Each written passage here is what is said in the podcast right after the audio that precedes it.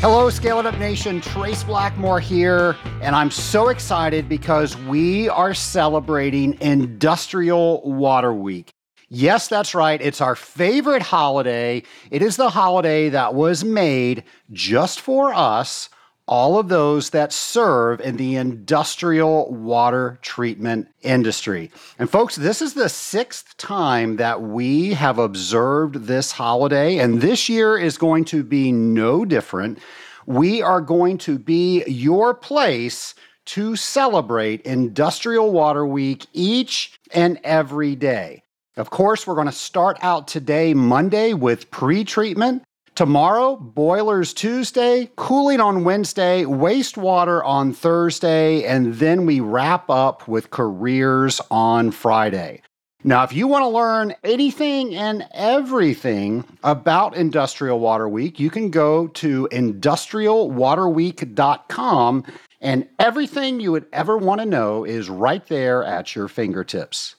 As you all know, we love to celebrate this holiday. And we love to bring awareness to an industry that is just so incredibly amazing. I cannot imagine what my life would be like had I not become part of the industrial water treatment industry. I definitely would not have this podcast, that's for sure.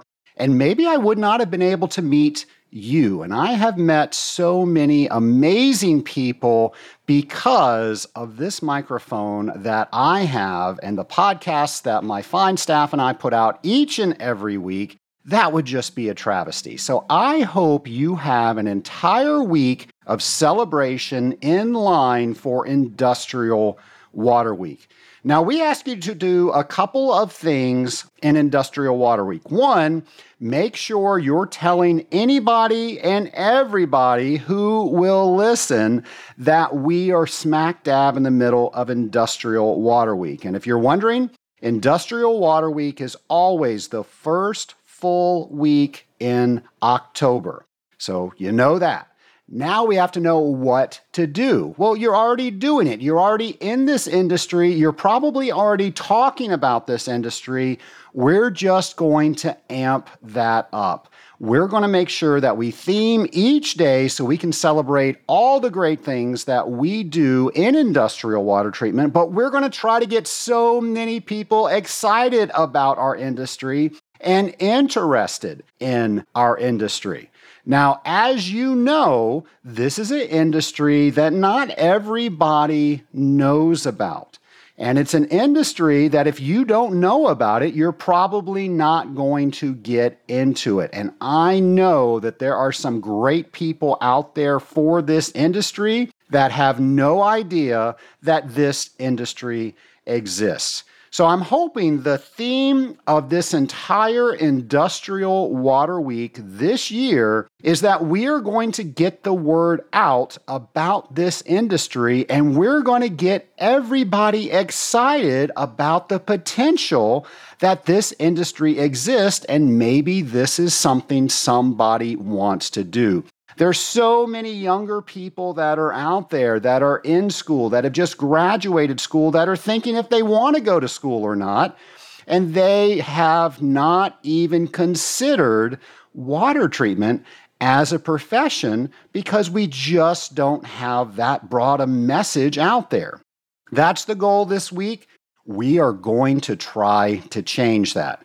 Now, if you listen to episode 317, that was Ron Hetrick talking about the demographic drought. And I'm sure if you have not said it, you have heard somebody say it's just hard to find new people. Well, in episode 317, Ron tells us why that is. It is the most well laid out explanation that I have heard, and I highly recommend that you listen to that episode and share that episode with somebody that's doing hiring in your company. An earlier episode was episode 300, and it was so great. We had him come back for the following week for episode 301. And that was Chris Yee, and he was telling us about all the wonderful things about working in this industry. And that's Chris's job is he goes out and he tries to find people to work in this industry. And he talked about how water treatment allows everybody that works in it such a great work life balance that all other jobs really don't have. So, those are some great episodes to listen to to kind of prove why we're theming this the way that we are theming this year. Is that we need to make sure that people know about the water treatment industry so we have generations of water treaters to come. And my ask for all of you is wherever you are, is to talk about this industry, to make sure that people know that this is an option. Now, something else that's going on today and all through this week is the Association of Water Technologies Convention. And folks, I'm so excited about that because I am here right now and I am so looking forward to seeing all of you that are here at the Association of Water Technologies Conference because Maybe I haven't met you yet, and I want to fix that. Maybe we haven't seen each other since last year, and I want to fix that too. And most of all, I want to hear what you think about this show. If you have any show ideas for me, if you have a guest that you want me to interview, well, folks, guess what? That's how we come up with our episodes. Over 300 deep in episodes. We need your help to make sure that we're staying relevant and we are talking about the things that you want to hear from the Scaling Up H2O podcast. Now, we're going to be doing some things here at the Association of Water Technologies Conference. We're going to do a meetup, so stay tuned for all of that.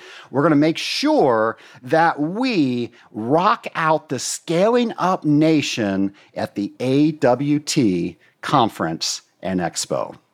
Scaling Up Nation, as you know, each and every year we bring back little pieces of yesteryear that have helped shape this podcast with great information around the topics of the day. So today we're going to look at pre treatment.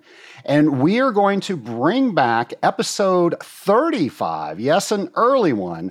And this is Wes Byrne back in 2018 talking about reverse osmosis. You mentioned pre treatment. What are some examples of that? Certainly, every, nearly every RO system has cartridge filters uh, located directly upstream of the RO unit as kind of a, a, last resort filter to make sure that debris and, and larger particles don't get into the RO system that might permanently plug the lead end membrane elements or possibly damage the high pressure pump as part of that RO system. Beyond that, it's very common to have a multimedia filter, like a pressurized multimedia filter, as a means of reducing the suspended solids in a water source. In um, cruder water source, for pulling directly out of a river or a, a lake, we might have a, a clarification system. We might have a cold lime softening system. The particular pre-treatment, of course, will have a lot to do with the quality of the incoming water and how bad it is for that RO system if, if we had to put it into the RO system. Well, that was a blast from the past. Thank you again, Wes. Always good having you on the program. And folks, if you have not read Wes's book on reverse osmosis, it's one of my favorite books written on reverse osmosis. Well, as I said, this week's theme is all about spreading the word that the industrial water treatment is a great place to work, even if you have never heard about it. So, we're all going to go out and we're going to try to tell as many people as we can about this industry so we can make sure that we have people in this industry for as long as this industry needs us. And think about that. Think about all the things that we are able to do and see because we work in this industry. And think of all the things the industry is able to do because we are working there. Folks, we touch water, which means water touches almost every aspect of our lives. And without us doing what we do each and every day, we would have a very different world. And I think that's something to celebrate. Today, we are celebrating pre treatment. So, each and every year, we ask you to help us with social media to help make sure that we know the Scaling Up Nation is out there. We get to meet all of our brothers and sisters in the Scaling Up Nation. So here's what I want you to do I want you to take a picture while you're out today of your favorite water softener, your favorite reverse osmosis, whatever your favorite piece of pre treatment equipment is. I want you to take a picture with that piece of equipment and hashtag it to hashtag IWW23. Once again, that's hashtag IWW23. Nation, as I said at the top of the show, today is pre treatment Monday. Tomorrow is boiler Tuesday. Wednesday is cooling. Thursday is wastewater. And we're going to wrap everything up on Friday with careers. Well, what we're going to do, like we celebrate each and every Industrial Water Week, is we're going to bring our friend James McDonald on for an installment of Detective H2O. Welcome to Detective H2O, the case of normalization.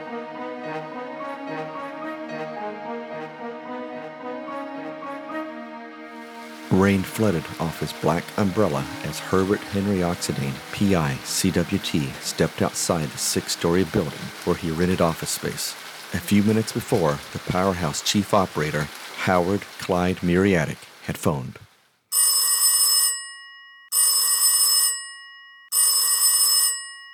On the third ring, the water detective answered.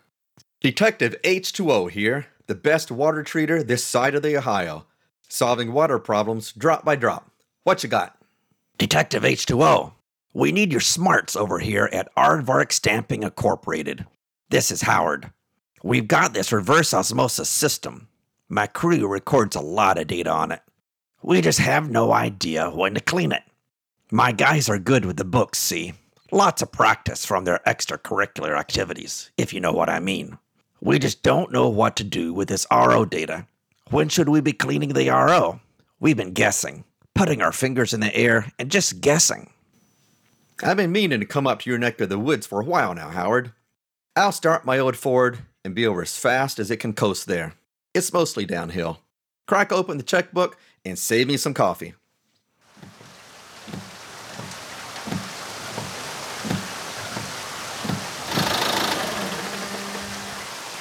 Dodging the raindrops, Detective H2O marched from the guard shack to the powerhouse at Aardvark Stamping Incorporated. Their three 100,000 pound per hour coal fired water tube boilers lined the main aisle with the operator room on the far side. As he searched for Howard, the water detective took a moment to look through the logbook.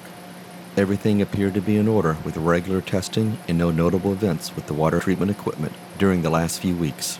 Detective H2O took a moment to chat with the on floor operator he found sitting in front of the boilers with his feet propped up. Ox, it's been a while. How have you been? Oh, not bad, Barney. Not bad at all. Don't bother getting up. How about you and things around here? I'd complain, but nobody would listen. Things around here have been going fine. We finally rebuilt some of the valves on softener number two a few months ago, but she'd been eating her tires kicked for an embarrassingly long time. Sounds good. Is Howard around? He called me about interpreting the RO data. Howard's around here somewhere. I'll call him on the radio and have him meet you at the RO. You'll find log sheets to the right of the units.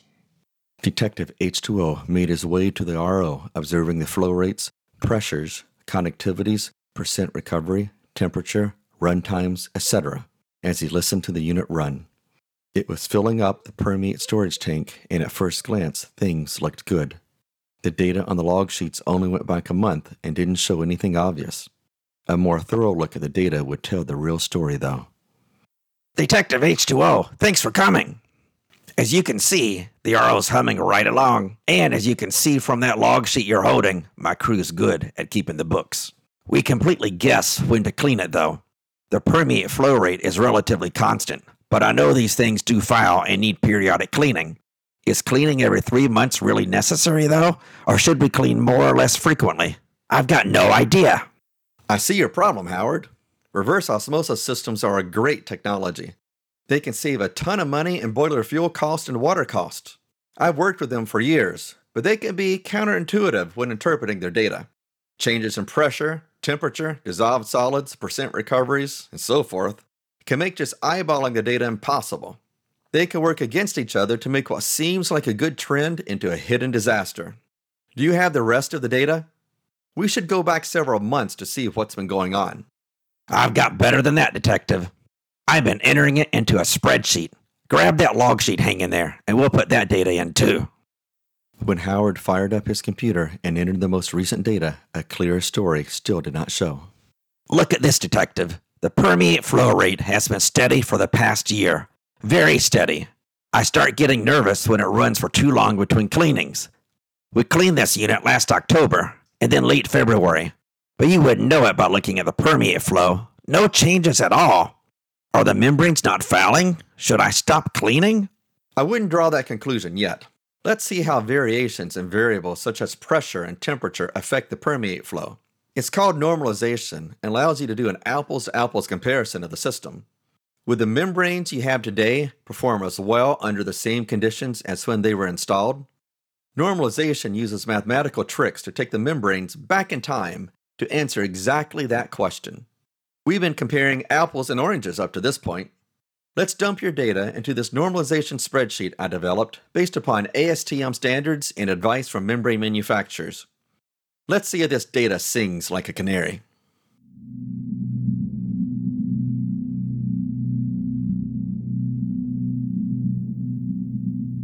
Whipping out his hand cranked laptop from his briefcase, Detective H2O transferred the RO data into his normalization worksheet, copied down his equations, and updated the graphs. Then he whistled. Look what we have here, Howard. Wow, that's a horse of a different color, Detective. Looks like you've taken the blinders off. Yes. You see, as a membrane fouls, it takes more pressure to force the water through the membrane. Counterintuitively, as temperatures increase, water passes through the membrane more easily. These and other factors can make non normalized data look just fine, but as you can see in this graph of normalized permeate flow, or NPF, it doesn't look fine at all. Look at these increases in October and late February. Those would be your cleanings. RO cleanings should be done based upon analysis of the data, like we're doing here. Some rules of thumb of when to clean is when the normalized permeate flow decreases by 10 to 15%, normalized pressure drop increases by 15%, and or normalized salt passage increases 10%. Some membrane manufacturers may have slightly different recommendations, but these are a good place to start. Cleaning too frequently isn't necessarily good for the membranes, just like waiting too long can be bad for them as well. This is great, Detective H2O. How have we been doing then? It looks like you probably waited too long between cleanings when you did the October cleaning, but the membranes appear to have recovered well. Then, when you cleaned again in late February, you probably cleaned a little too early. It may have gone another month or so before the data would indicate the optimal time to clean. How about now? Is it time to clean now? Looking at this normalized data, I'd say things are actually holding steady. Barney said you fixed up softener number two. Was that sometime around or after the last cleaning? You know, now that I think about it, yes, it was the beginning of March. That unit was prematurely hard for longer than I'm willing to admit. But should we clean the RO now? It's been over three months, going on four. Shouldn't we clean? I'd say no. Clean this RO based upon the normalized data, and the data says the RO is not fouled enough to clean. I'll leave you a copy of this normalization spreadsheet to keep logging your data into. You can email it to me periodically to take a glance over. We'll make the decision together. That makes me feel a lot better. The budget is tight around here at Aardvark Stamping Incorporated. The longer I can go without buying new membranes, the better. On the flip side, I don't want to spend more on labor and chemicals for RO cleaning than I have to either. This is a good plan, Detective H2O. I'm glad you're on my side. I'm always on the side of wise water decisions for both the customer and the industrial water equipment. Now, where's that coffee?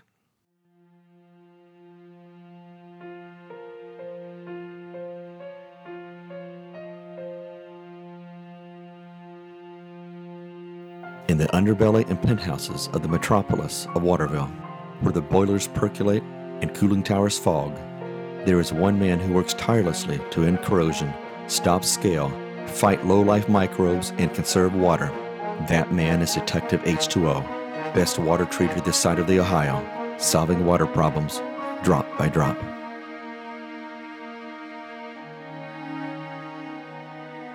I love those stories. Those are such a great way to have fun and learn about our industry. I hope you share those with some people that might not have heard them.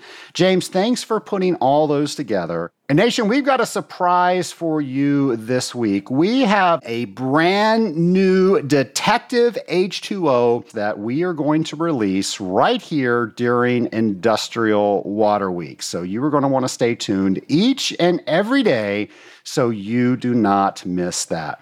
Nation, your job this week is to tell everybody you can about how awesome this job is.